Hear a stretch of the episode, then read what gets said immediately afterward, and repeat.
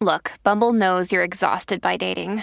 All the must not take yourself too seriously and 6 1 since that matters. And what do I even say other than hey? well, that's why they're introducing an all new Bumble with exciting features to make compatibility easier, starting the chat better, and dating safer. They've changed, so you don't have to. Download the new Bumble now. Hey, everybody, welcome back to another episode of the Catholic Talk Show. Today, we're going to be talking about the seven sorrows of Mary. That's right. We're going to look at the seven swords that pierced Our Lady's heart and go on the journey of suffering that she endured during her life. There has never been a more biblical devotion than the seven sorrows of Mary, starting from the infancy narrative all the way to the death and burial of Christ, truly enriching a, on a daily basis. This devotion is something very practical, but also life changing.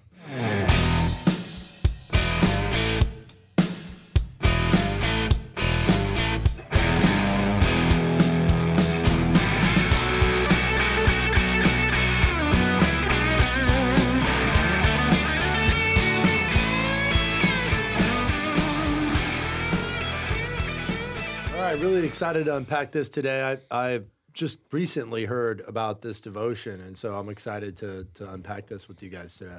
Yeah, a lot of times uh, you'll hear it called the seven Dolores of Mary or the seven swords of Mary. And this goes back to the, you know, the, the first sorrow, you know, kind of presages the things that she's going to experience in her life. Uh, and St. Bernard of Clairvaux said something really profound about Mary that Mary is a martyr of the church. That while many saints in the church are martyrs and they suffered martyrdom of the body, Our Lady is the only saint who suffered martyrdom, true martyrdom of the soul, by being so present to her son at the foot of the cross. And entering into her sorrow, Our Lady of Sorrows, is a great way for us to deal with the things that have been sorrows in our life by uniting them to Our Lady and her eternal hope.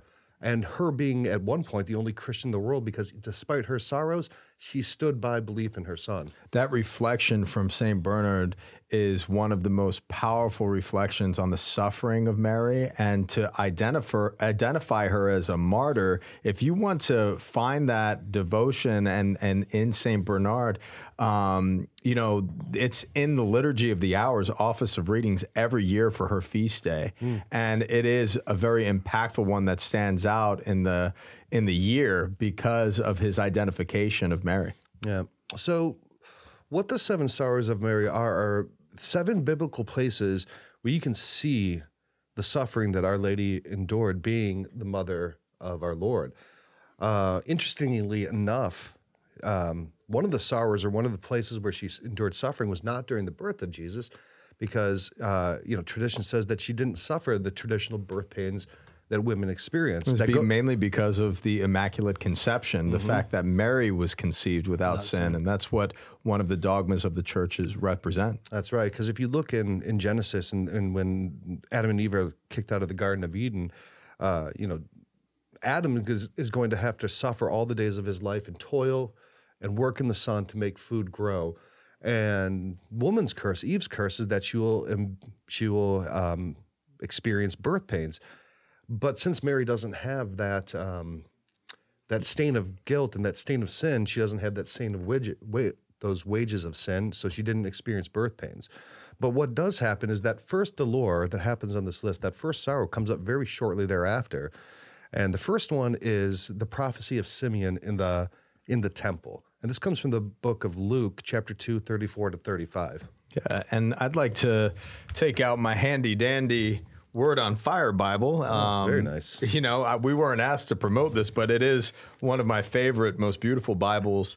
Bishop Barron. I know you're listening because I know you're a huge fan of the show. We do really actually use your Bible. Yeah, and it's really impressive what you've done, and we're excited to see other productions coming soon. Uh, when the time came for their purification according to the law of Moses, they brought him up to Jerusalem to present him to the Lord. As it was written in the law of the Lord, every firstborn male shall be designated as holy to the Lord.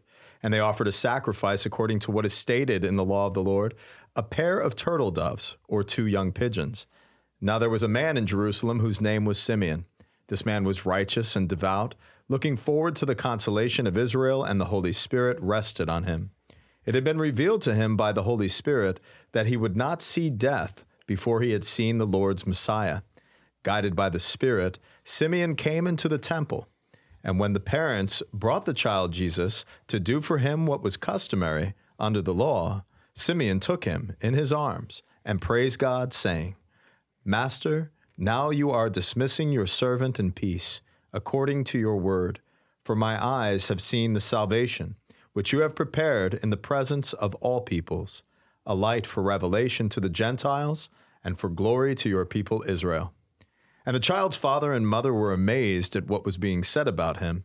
Then Simeon blessed them and said to his mother Mary, This child is destined for the falling and the rising of many in Israel, and to be a sign that will be opposed, so that the inner thoughts of many will be revealed and a sword will pierce your own soul too. Hmm. You know what the reflection here and what stands out the most is St. Joseph is there with Our Lady. They present him as is customary.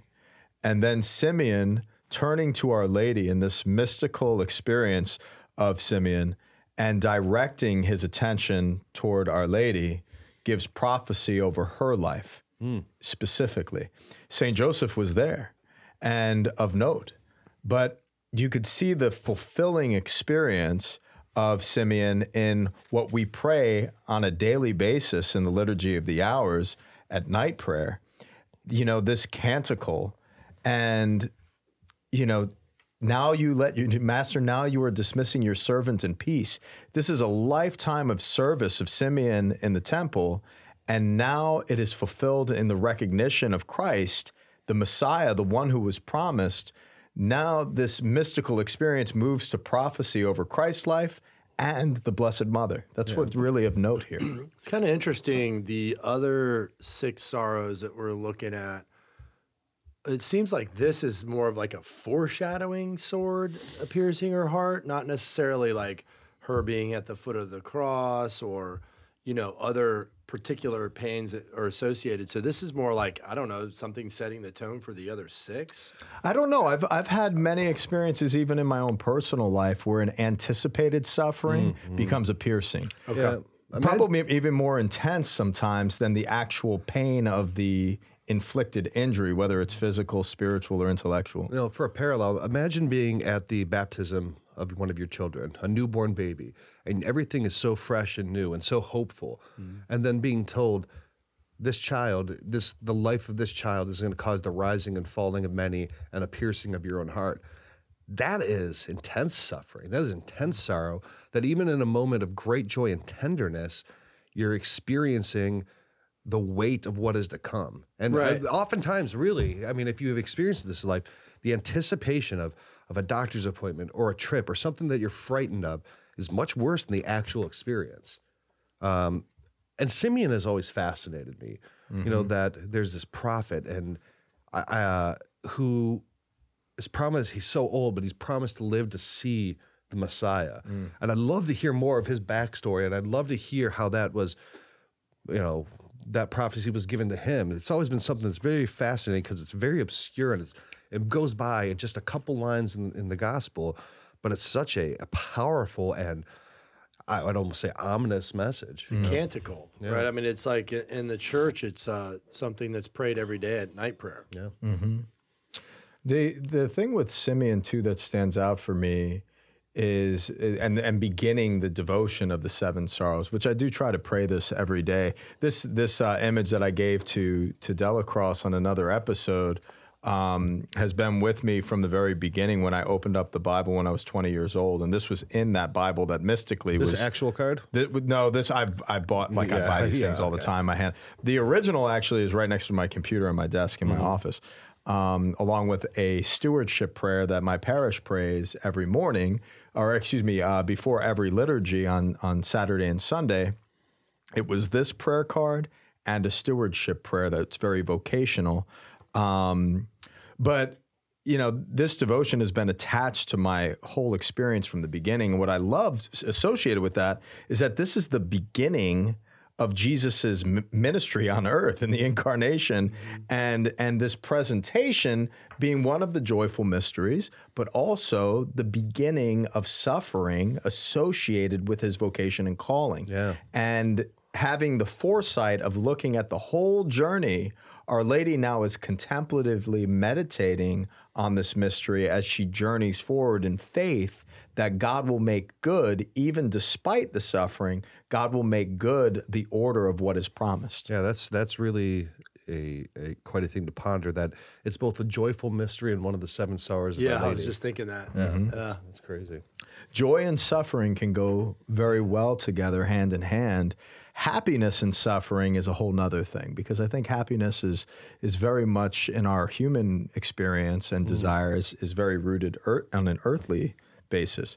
But the joy that come, comes to us is is seeing beyond the present suffering to what is being accomplished in our soul and the greater longing that is expressed in suffering for heaven. That's a great distinction. I mean, how many times have you seen somebody in suffering, somebody, you know, uh, you know, with terminal cancer or whatnot, but still experiencing joy? Um, but happiness about the pain you're suffering is a is a whole other thing. But the joy in it is a very Christian virtue. It's Yes. very, very cool. It's beautiful. So the second sorrow or dolor of Our Lady is the flight into Egypt. Now, this comes from Matthew chapter 2, verse 13. Now, after they had left, an angel of the Lord appeared to Joseph in a dream and said, Get up and take the child and his mother and flee to Egypt, and remain there until I tell you, for Herod is about to search for the child to destroy him. Then Joseph got up, took the child and his mother by night, and went to Egypt, and remained there until the death of Herod. This was to fulfill what had been spoken by the Lord through the prophet. Out of Egypt I have called my son.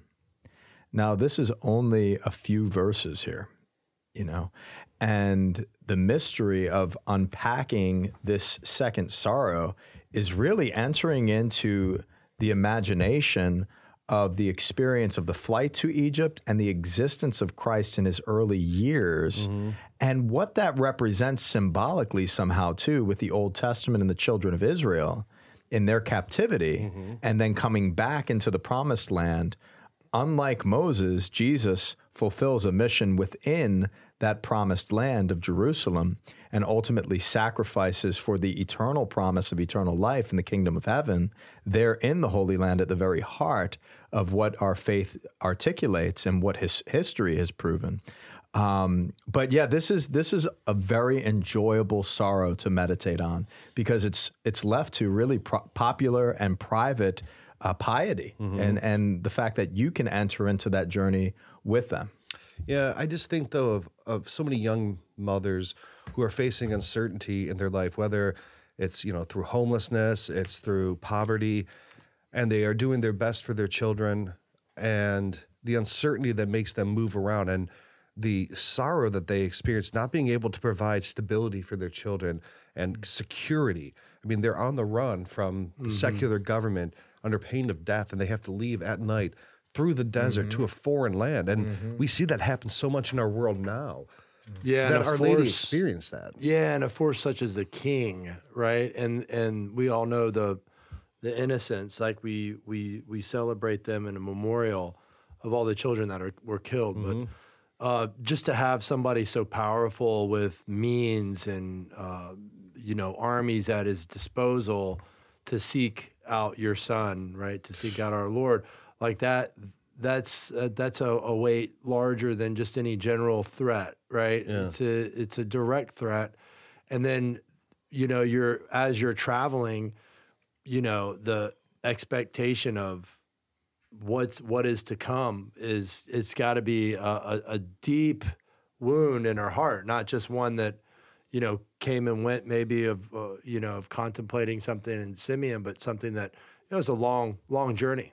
Yeah, and that's something that stays with you. That kind of that I don't want to say paranoia because that's not I don't think a, No. a good word, but that um, that fear stays with you. That even once you find security, when you've been in a situation like that, on the run, hiding from and around any corner can be you know Yeah. people to kill your child. That's something that stays with you, and that guardedness and that uh, that fear and anticipation.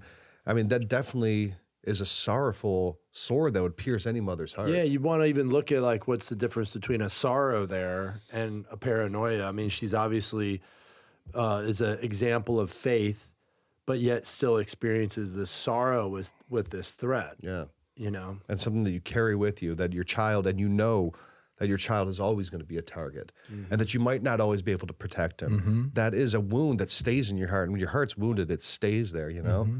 Now, with these seven sorrows, there's all sorts of devotions online, YouTube. Uh, I mean, there's there's a lot of different meditations associated with this because this devotion goes back a long period of time, even to the 11th century, uh, but really popularized in more recent time with in- incredible devotions, like into the 19th and 20th century, meditations from all sorts of people, and like we were talking about before, Saint Bernard or Saint Bernard uh, giving us that amazing insight to the heart of Mary. But one of the meditations I want to share in relationship to what you guys are talking about in the flight into Egypt, consider the sharp sorrow which Mary felt when Saint Joseph, being warned by an angel, she had to flee by night in order to preserve her only beloved son and her child from the slaughter decreed by Herod. You know, the bloodshed of the innocents that we remember at the end of December after Christmas is is something to consider here and how graphic and gruesome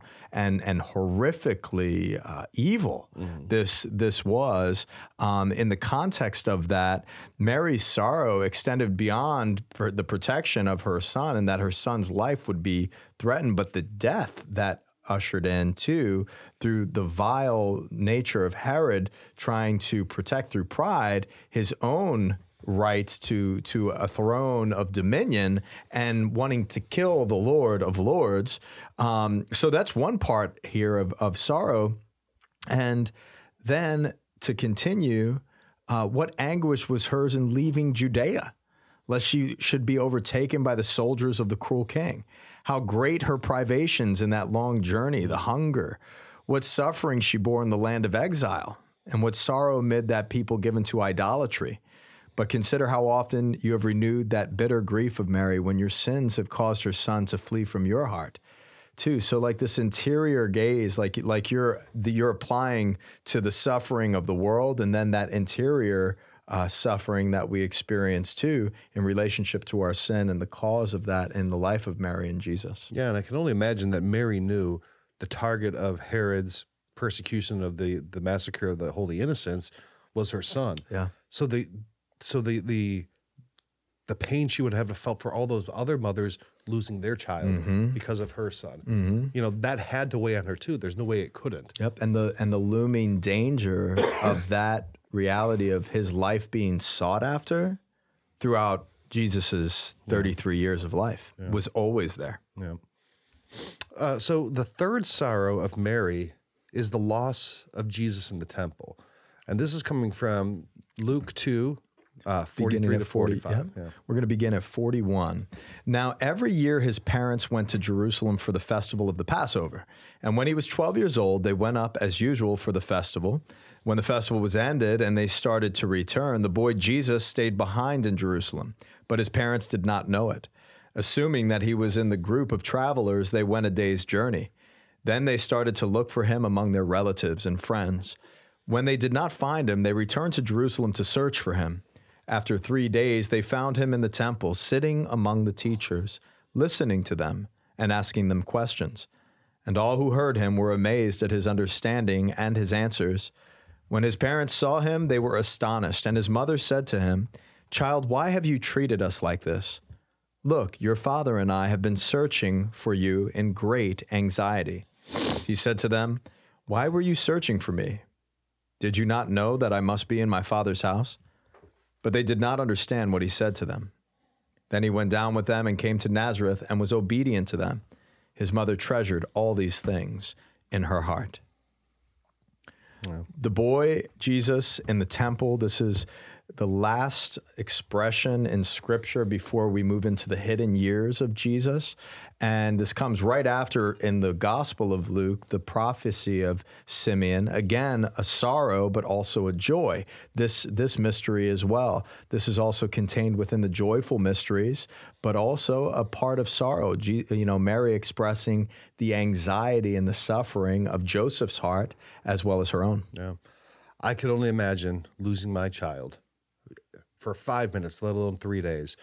And then how much more would be compounded, Mary knowing that this is the, the Son of God. This is Emmanuel, you know, announced by the angel Gabriel immaculately, uh, you know, uh, you know, through a virgin birth. And then where is he? Mm-hmm. You know, it must have felt like all of history and all of the love in your heart was missing. Mm-hmm. That's a that's a true sorrow. Mm-hmm. And again, though, how this is a sorrow for Mary, but also one of the joyful mysteries in her bouquet. Mm-hmm. Uh, what a what a dichotomy! What yeah. a what a what a what a picture of a mother of joy and suffering in the mm-hmm. same experience. Mm-hmm.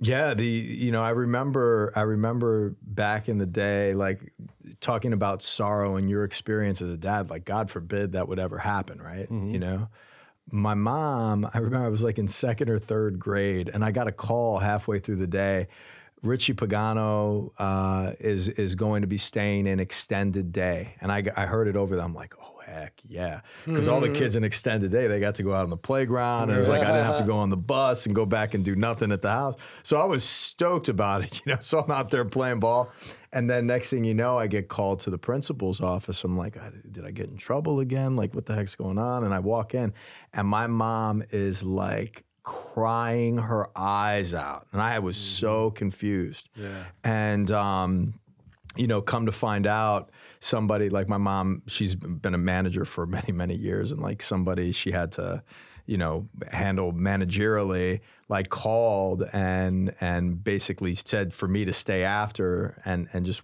like messed with her basically. Wow. But um, but the sorrow, like to see that sorrow in her, was yeah. like like incredible. You Did know, she like, fire this person?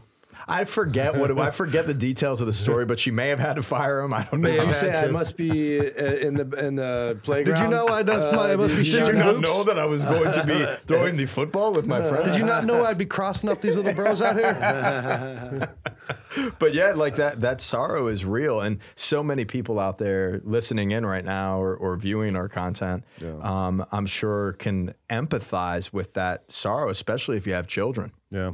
Absolutely. Or just losing a, a child, you know, a child altogether too, as well. There's a lot of missing children out there that have been gone for a long time. That's a that's know? a really that's a really. I mean, God bless. When we should just kind of pause and and pray for yeah. people that that that's got to be the worst suffering. You know, may the Lord have mercy on people that have suffered that. Yeah, so many victims of of, of human trafficking. Oh, God bless. And abductions, and and so many parents who've never gotten resolution. Just. Yeah you know, and I think every parent, even though they haven't lost their child in that way, even thinks about that. Yeah. You know? I mean, I've I've thought about it, just either reading something about somebody or um, just yeah, like losing a child for a little while.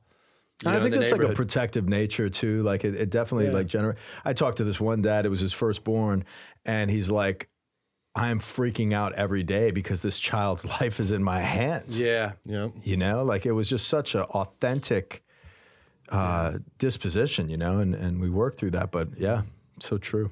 All right. So from those first three sorrows, those are really tied to Jesus's, you know, infancy and adolescence. And then from there, we really skip forward and there's the hidden years, 18 years missing. And then we right. see him again take up his proclamation of the kingdom. Um, and to its culmination into his passion and death. And that's why, you know, the image that I, I love so much that's been with me for so long is the image of Our Lady and the seven swords that are piercing her heart. And the three swords on the left side of her heart represent the three piercings of mm-hmm. Jesus' early life. Mm-hmm. And now we're shifting oh, over into the passion wow. and the death, the four on the right hand side. I've never noticed wow. that. Yeah.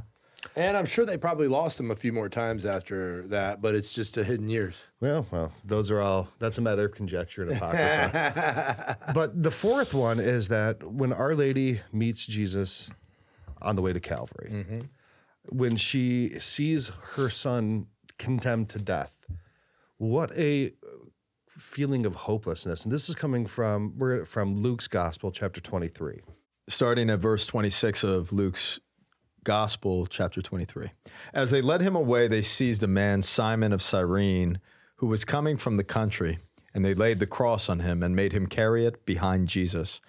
A great number of the people followed him, and among them were women who were beating their breasts and wailing for him. But Jesus turned to them and said, Daughters of Jerusalem, do not weep for me, but weep for yourselves and for your children. For the days are surely coming when they will say, Blessed are the barren, and the wombs that never bore, and the breasts that never nursed. Then they will begin to say to the mountains, Fall on us, and to the hills, Cover us. For if they do this when the wood is green, what will happen when it is dry? Hmm. In the tradition of this scriptural context for this sorrow of Mary, you know, we realize that Mary is a mother and she is a daughter of Jerusalem, and she most certainly weeps at the suffering of Christ. And to realize this beginning of Jesus' passion as it relates to the seven sorrows of Mary, we see that so vividly in the passion of the Christ you know, in, in Mary meeting Jesus on the road to Calvary. We see that in the stations of the cross, which for a greater tradition of the church has that as one of the stations where Mary meets and greets Jesus along the way of his greatest definitive action of love in time. And to see this encounter and to meditate on the tradition and the legacy of this occurrence that takes place in the piety of the Christian faith for, for many, many years, meditating on this, we could see how that anticipation again of Mary realizing that th- these are the last movements of her own son on this planet.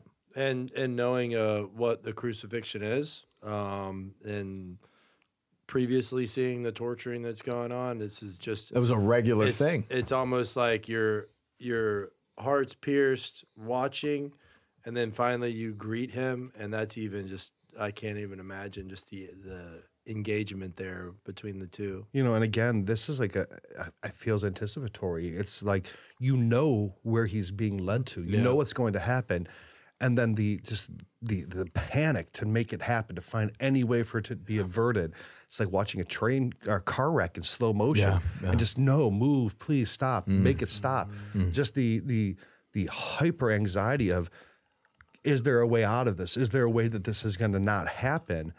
Um, I know that's what I would be experiencing, and um, you know, Our Lady's will more perfectly aligned to Christ than mine, certainly. But I can't imagine but thinking that she was like, "Is there any way out of this? Is there any way that this cup may pass?" Even Jesus asked that, and knowing uh, just to see your son being mocked. I mean, you know, I mean, Ryan, we, we watch our kids play, you know, baseball and they strike out and we're like, ah, you know? Yeah. And this is your son being mocked by the whole city and your holy city being led up to be crucified by an invading power of the Romans. I mean, the sorrow in that moment is just, it has- has to be so intense. I would, I would literally, I would pass out. and the the the the Jewish faith, and I mean the the the torment of you know those who are leading Israel, uh, being a part of it, a nasty part of it. I mean, it's just uh, she she literally took on a lot of his suffering because she walked the whole passion with him. Absolutely. Um, you know, and you know, there with the other women, like you said, really joining her suffering to his. You know, it goes back to that that quote where that Mary did truly suffer that martyrdom. That along this path, along this Via Dolorosa, Our Lady is experiencing a spiritual martyrdom, a, a martyrdom of the soul, um, in conjunction with her son, that is as real as the martyrdom of Saint Lawrence, you know, or as the martyrdom of Saint James Intercisus, cut to a thousand pieces. You know, she's feeling these wounds. It's a very, very real martyrdom where there are dolors and swords piercing her heart. You know. So from there, we move on to the fifth sorrow of Mary, and that's Mary standing at the foot of the cross. And this one, this uh, verse comes from uh, John's Gospel, chapter 19. So they took Jesus, and carrying the cross by himself, he went out to what is called the place of the skull, which in Hebrew is called Golgotha. There they crucified him, and with him two others, one on either side, with Jesus between them. Pilate also had an inscription written and put on the cross. It read, Jesus of Nazareth, the King of the Jews. Many of the Jews read this inscription because the place where Jesus was crucified was near the city, and it was written in Hebrew, in Latin, and in Greek. Then the chief priests of the Jews said to Pilate, Do not write the King of the Jews, but this man said, I am the King of the Jews. Pilate answered, What I have written, I have written. When the soldiers had crucified Jesus, they took his clothes and divided them into four parts, one for each soldier. They also took his tunic. Now the tunic was seamless, woven in one piece from the top. So they said to one another, Let us not tear it, but cast lots for it to see who will get it. This was to fulfill what the scriptures says. They divided my clothes among them, and for my clothing they cast lots. And that is what the soldiers did. Meanwhile, standing near the cross of Jesus were his mother and his mother's sister, Mary, the wife of Clopas, and Mary Magdalene. When Jesus saw his mother and the disciple whom he loved standing beside her, he said to his mother, Woman, here is your son. Then he said to the disciple, Here is your mother. And from that hour, the disciple took her into his home.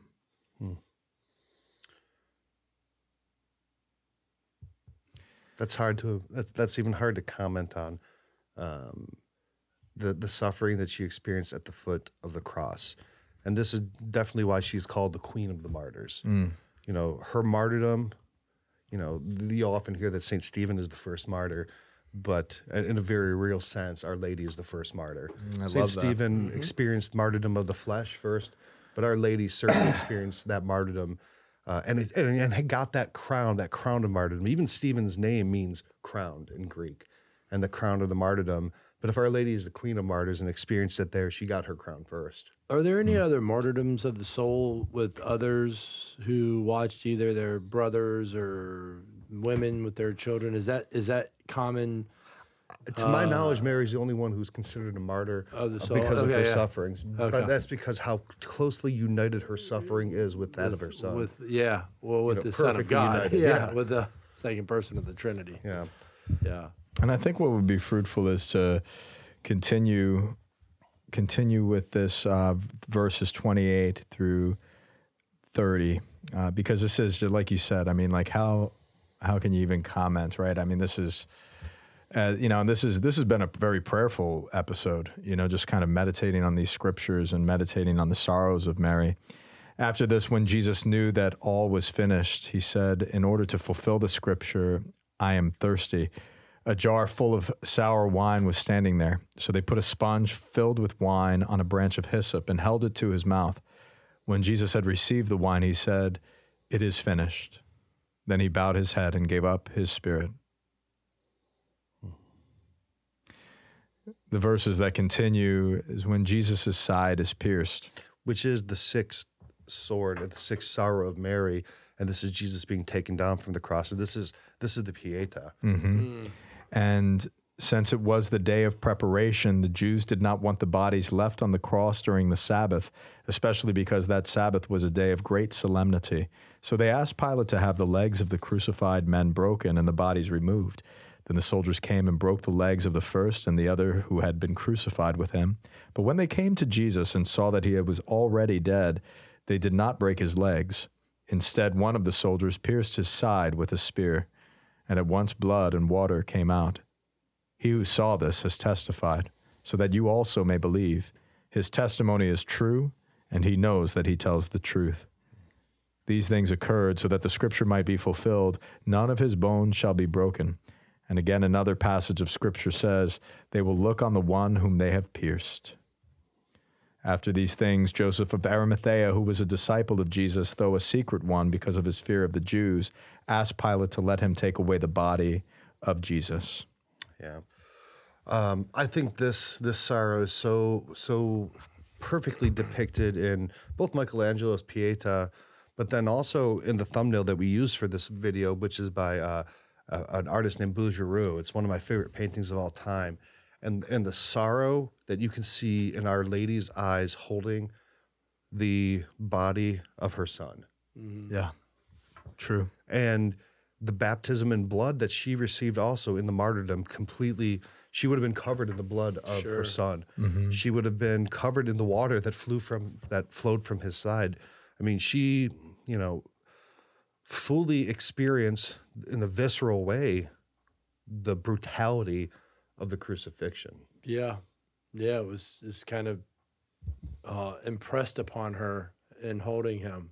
You know, And there have been so many artistic expressions, the ones mentioned, and you know the time that I've spent in Spain and being here in that Spanish colonial environment of the state of Florida or in California, and realizing these artistic dep- depictions of the sorrows of Mary and seeing her eyes. Somebody just sent me a beautiful painting too, I think from the Renaissance, of Mary's eyes just being completely encircled with just like red inflammation and and just complete sorrow. And those those depictions and you know we encourage you to as you pray through this uh, this episode with us to look at some of these images of the blessed mother with eyes recognizing that Mary suffers with Christ and and that that suffering whenever we encounter the the torturous things of life we do not suffer it alone uh, as well.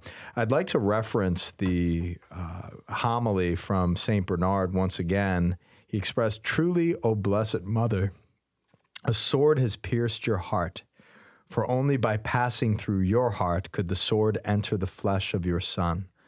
Indeed, after your Jesus, who belongs to everyone, but is especially yours, gave up his life, the cruel spear, which was not withheld from his lively body, tore open his side.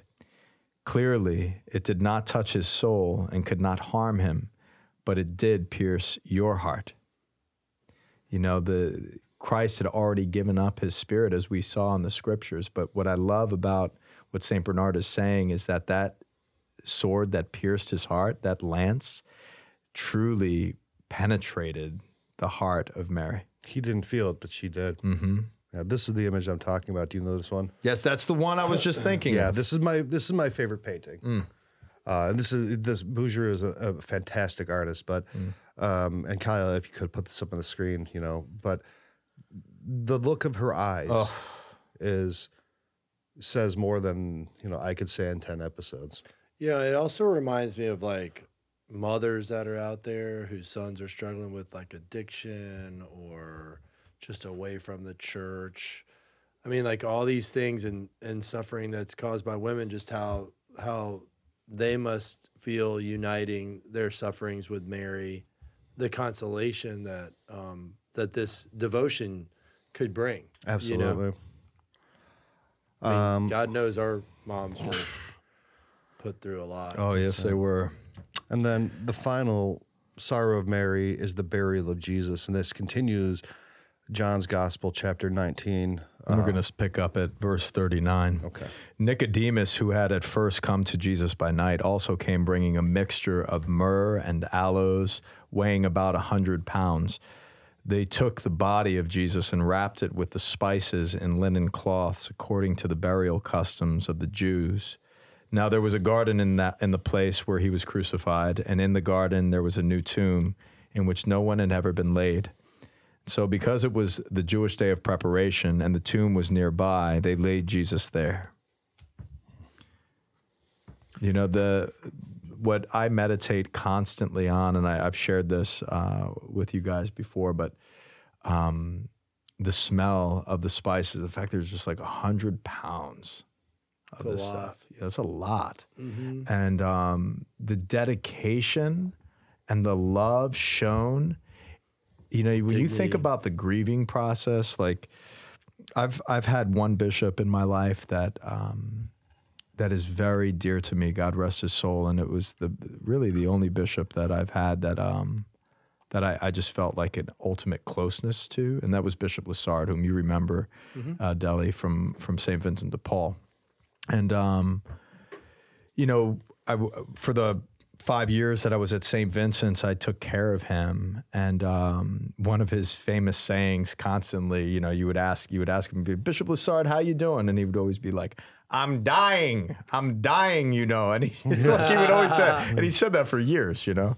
And uh, but it was a it was an honor and a privilege to to be his gardener, to be a caretaker for him, and and to just check in on him regularly in my time at the seminary. And I'll never forget this one particular day. I was just checking on his oxygen, and you know his his health was really uh, failing, and and he looked at me and he said, you know, Richard I really want you to be here with me when I die.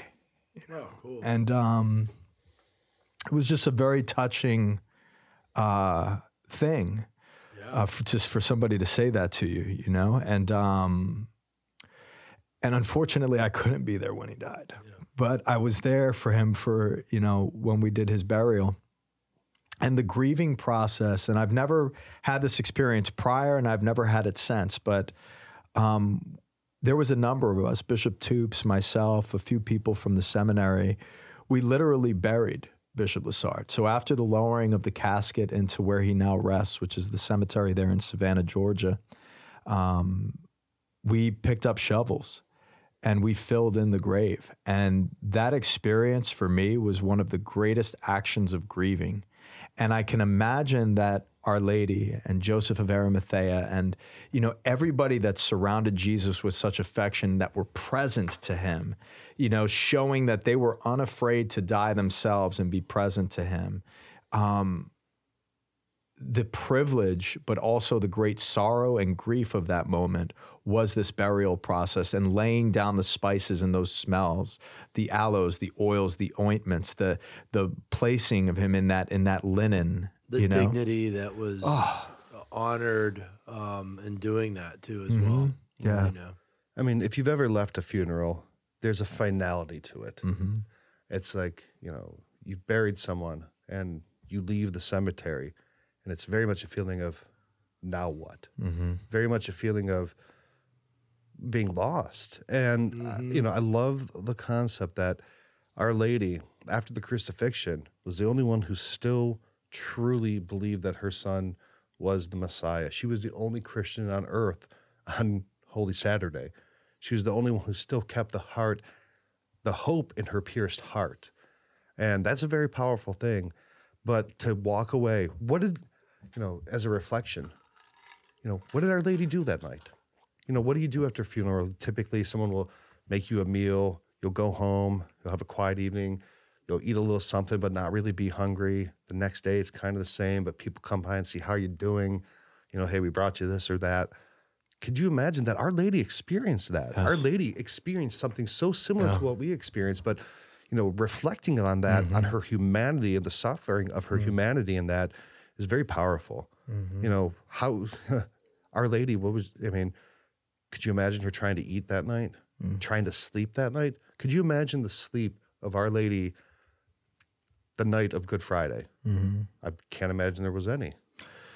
You know, there was uh, in in life. I've learned so much from Father Tetlow. We've shouted him out a number of times and have had him on the show, but um, he's one of the most generous people I know, and he's he has like no attachment to anything. I mean, he just gives things away left and right, and I I certainly do not have that level of detachment. I hope that I can continue to grow, but he gave me this image and and in my life like everything that I've given away I don't regret mm-hmm. but this one image that he gave me I it still hurts that I gave it away and it was the return from the crucifixion and in it was Mary Magdalene John the Beloved, and they are escorting Our Lady, and Our Lady, just lifelessly, with no energy, is being led by the hand of John the Beloved and it is my favorite image. Um, and I gave it away years ago, and I, have never seen it since.